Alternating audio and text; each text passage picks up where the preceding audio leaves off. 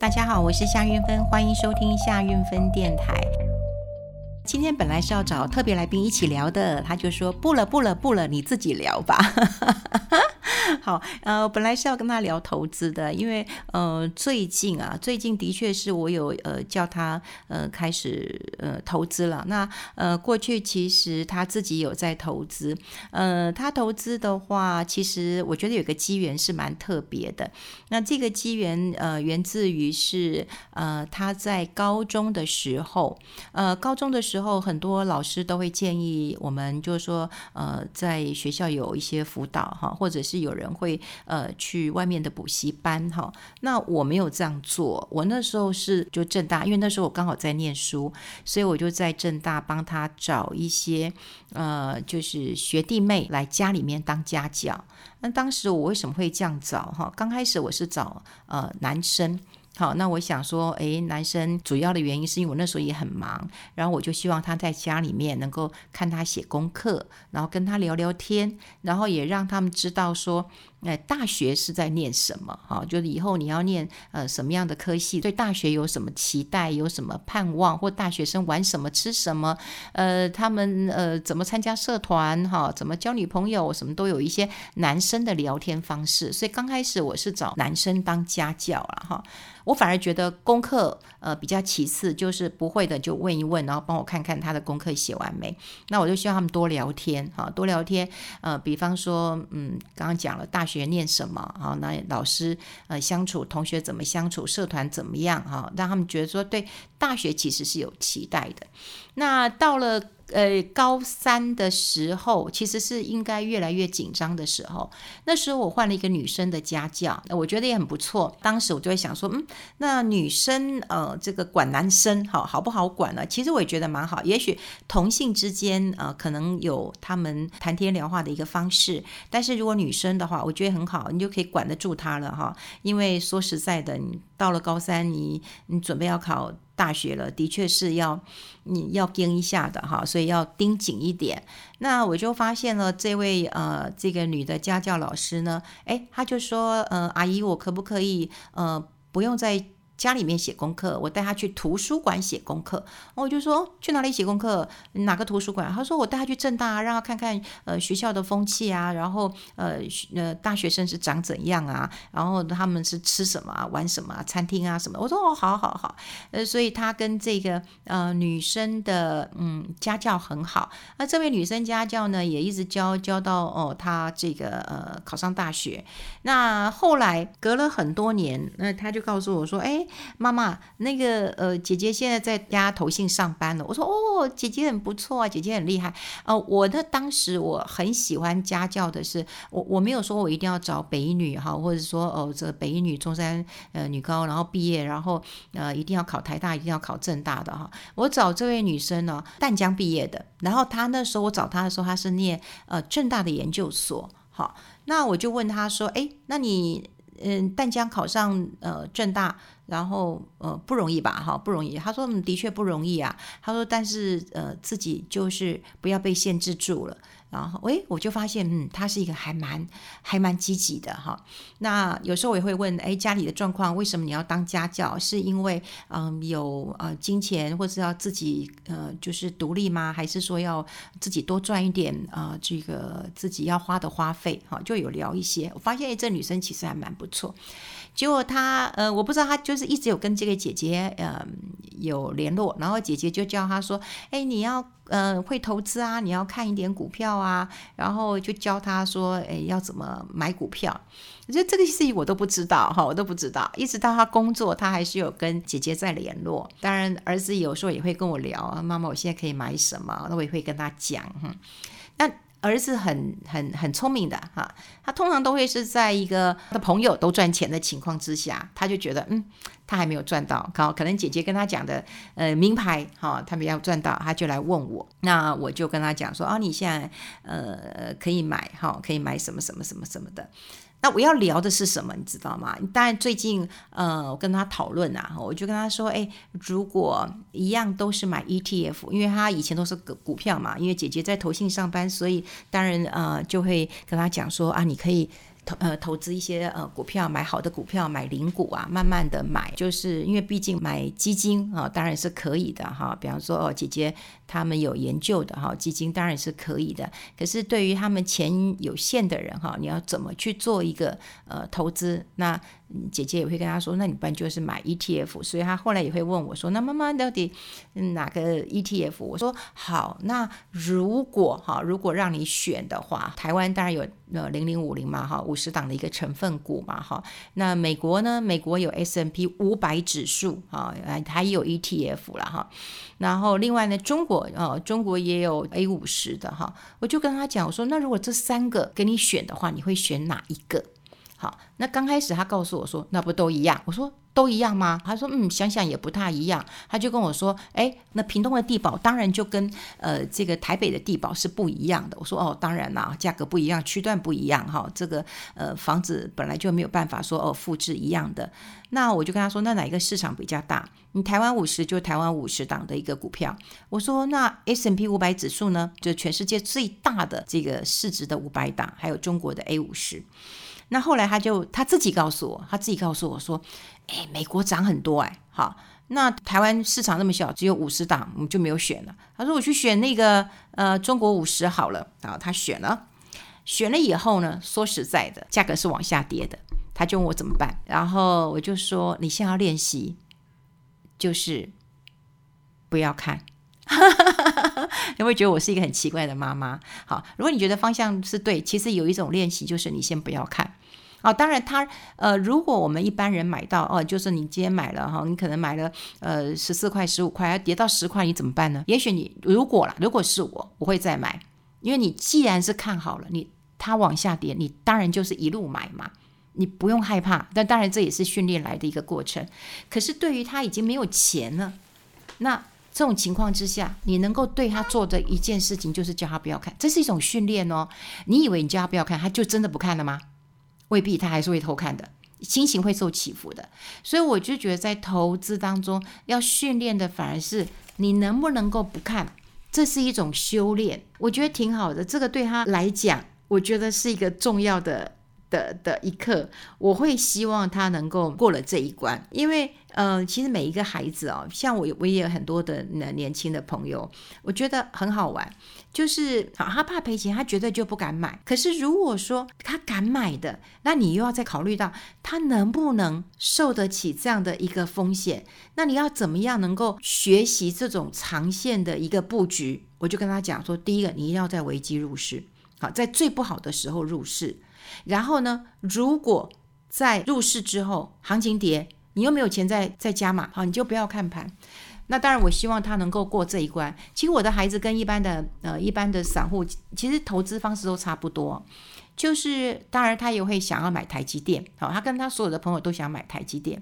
但为什么我一直没有，甚至我在我们这个节目当中我也都提到，台积电没有不好，可是你现在买台积电会碰到一个问题，也就是有一个外资告诉我说，台湾的投资人真的很奇怪，他们喜欢买台积电，然后年初涨一下，然后之后不涨了，可是没关系，只要有涨大家都开心。那台积电相对一个高档，也许还会更高。但现在最重要的问题，台积电没有不好，但台积电它会有外资一直卖的问题。我现在还不知道外资会不会停止不卖了。你说这么好的股票外资要卖，没办法，因为外资如果需要钱，他怎么卖怎么赚，他就是一定要卖。那你怎么知道他什么时候不卖？你就等台币稍微升值，你大概就知道他不卖。问题是台币还在贬值啊。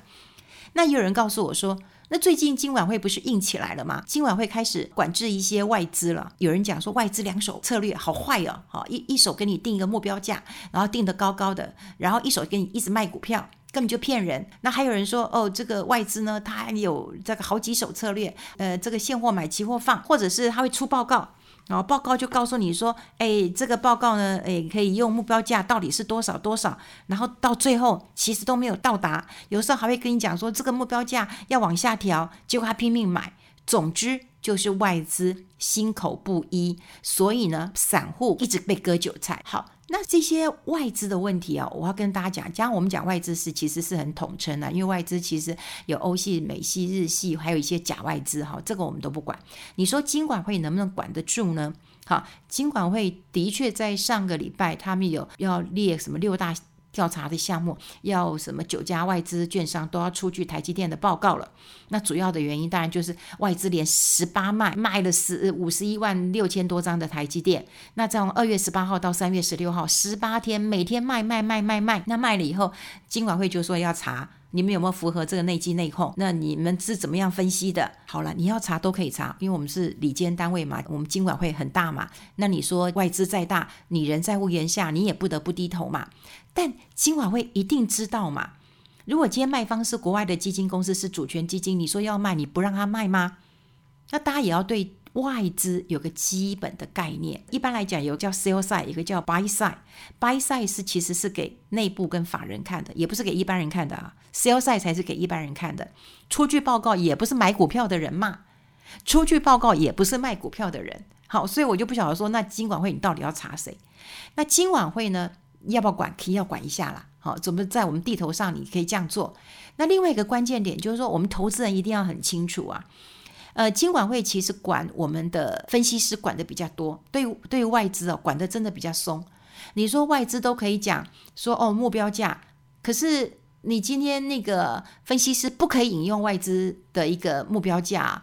我有一个很年轻的分析师，他以前就不懂，然后就引用了那个高盛，当时高盛就给宏达电说1100的一个评价，他认为他可以到1200块，因为他引用了高盛宏达电的一个评论。结果你到之后他引用完之后，你知道他被停牌，他就被停牌我不晓得他被停牌多久。好，那我再回过头来讲啊，我觉得我们一般的散户本来就不应该来看到外资的报告，外资的报告本来就不是出现在媒体上面的，而且外资投资策略也不一定是对的。我今天出报告给内部看，给法人看，有时候我希望法人买，我是不是会用一些用语让你来买？那这一些报告为什么媒体会知道呢？因为可能有一些法人辗转就流出来了，所以时间上其实是会有落差的。一般来讲 写几页的一个报告，像 我认识很多外资，他们说，那时候写报告要写1个礼拜的，的确啦，写个3-5天1个礼拜都正常的，但写完报告不是你想要发就发，他们内部要审核的。好，所以内部也要审核1天到2天的一个时间。好，审核完之后 OK， 我可以寄给客户了。好，寄给客户之后呢，媒体可能辗转就看到了，所以这个已经是2手嘛，3手4手5手不知道。所以我觉得我们不需要大家一定要把这些外资当成是神，我们现在应该要更有一个策略来看这个外资有没有停止在卖台积电了，这才是真正的一个关键。甚至啊，我现在认识一些投顾老师很好玩，因为现在市场震荡的非常的厉害，那一天涨的一天跌的哈。那你说这个以前他们报牌都要报那种中型股或是小型股，因为为什么老师今天在电视上报牌最好明天就涨，明天就反应，我就觉得这老师神准，我就愿意跟他，我也愿意就付费了。所以老师不可能去报一些大型股，因为大型股大家都知道像大象一样很难跳舞，大型股也很难动的。可是你知道吗，后来我看股市震荡以后，有一些投顾老师就开始报台积电，报鸿海。哎，为什么报？他说安全啊，对不对？安全嘛，你第一个投资人所好，今天不能有人讲台积电不好，台积电只要抱住就会到800、1000，这大家都非常喜欢。你今天如果提醒大家说台积电要小心啊，因为外资还在卖，大家不理你，就觉得奇怪了，我就是努力买一样。现在台湾的氛围也一样，0050跟0056你不能说它不好。我在做 LINE 的节目，我请一个台湾最懂 ETF 的老师来讨论 ETF， 只要你讲0050 0056的问题，他们就翻脸，很多的投资人就翻脸。我觉得本来就应该把这些 ETF 的绩效跟共同基金的绩效，就台股基金的绩效一起比嘛。现在的 ETF 这么多，你没有理由说我 ETF 跟 ETF 比，因为对我一个投资人来讲，我就是要绩效嘛。那你只要知道说那我就是懒，好，懒可以，可是问题是现在的 ETF 有很多种那也要靠你一点点的脑袋去判断我要哪一种的 ETF。 但有人就跟我说，你不要把那个0050跟0056跟共同基金一起比，那是不一样的。哪里不一样？绩效这件事情很重要。所以我们现在台湾很奇怪，就是说你不能讲台积电不好，你也不能讲红海不好，你不能讲0050不好，你不能讲0056不好，你只要用努力报、用力报，你现在报，然后你逢低就买，然后你定时定额，然后你放了10年8年，你就会大赚。好，这大家都可以接受，大家就 buy 这个 story。所以呢，现在有很多的投顾老师啊，他们现在也很难爆牌，因为都不准，你市场轮转太快了，所以他们就告诉我说，哎，我直接就报台积电、报鸿海，你知道为什么？不涨，不涨是谁害的？外资卖的，绝对不是我不准，就是外资卖的。好，大家同仇敌忾，就是对外资。好，那当然投顾老师现在也很难做哈，因为以前他们大概就会报一些中型小型的股，可是如果小型的股票哈，万一以前有出现过，很多老师也就被停牌了哈，是这个停牌对他们来讲是一件很可怕的事情啊哈，就要停牌不准这个上媒体了哈。那如果你一些小型股你出不了货，他就会说你挂钩，好，你是不是跟主力挂钩？哇，这个你就吃不了兜着走的，跟着他调查的。那以前他们都会找一些中型股、小型股，只要会涨就好了，短线就好了，因为这样子才能够对投资人有交代。那市场很难震荡，那他们也就只好讲鸿海、讲台积电，反正大家都喜欢啊，买到了套到也不难过。为什么？因为总有一天它会涨起来。那另外呢，就是如果不涨，好，你就说外资卖的，绝对不是老师不准。好，现在我们已经有对投资上是有这样的一个迷思啊，就是我们现在比较不花时间去选择个股，一直到我现在我还在花时间哈，就是说觉得有没有够低了？有。比方说中国有没有血流成河了？有。那中国的 A50 可不可以注意？可以。那你就要看有没有外资进去？有。那进去的金额多不多？多。好，那你怕不怕？怕，因为呢，从去年第4季开始，我们之前也讲过了，巴菲特他的这个合伙人这个查理蒙格他也进去了，好，他也进去了，他进去也赔钱了，好，那你现在进去 O 不 OK？ 好，就是你要看你自己的胆识。好，你知识尝试跟胆识。那另外除了这个我们刚刚讲过了，你可以选择0050，你也可以选择 S&P500 指数的 Spider， 它也是 ETF。好，你也可以选择 A50， 你也可以选择个股。那你愿不愿意就花一点时间找一个个股？我觉得最坏情况其实已经过了，不管是美股啦，但我不晓得战争会战到什么程度啦哈。我到礼拜天的时候，我还听我的老师政大校长周行一周老师，他说你们要赌一件事情啊，就是赌啊，拜登万一做不好，他下台就是了，但普丁是没有办法下台的哦。他还是一直想要继续做下去的，所以到最后普丁会不会有更狠的招数，他是提醒我们要小心。那当然政治或战争这件事情我们不懂，可是你愿不愿意花一点时间去找一些个股，它低档的时候那未来可以翻身个1倍2倍，而不是我们报了一档股票，然后你就觉得没关系，它涨一点我就很开心。可以，好，大家对于投资的想望都不一样，只是我希望大家在投资上面能够打破一些过去的一些迷思，好像就是说你不能听其他的意见。好，当然我也认为台积电棒啊，我也认为鸿海棒啊，我没有说它不棒哦，只是说我们要稍微理性一点来看，不然的话你看连投顾老师现在都有这样的一个做法，都是外资害的。好，怎么样能够留意一下外资不再卖了，这才是我们真正开始台股要翻转的一个关键时刻了。好，跟大家分享这边啦，我们下次见喽，拜拜。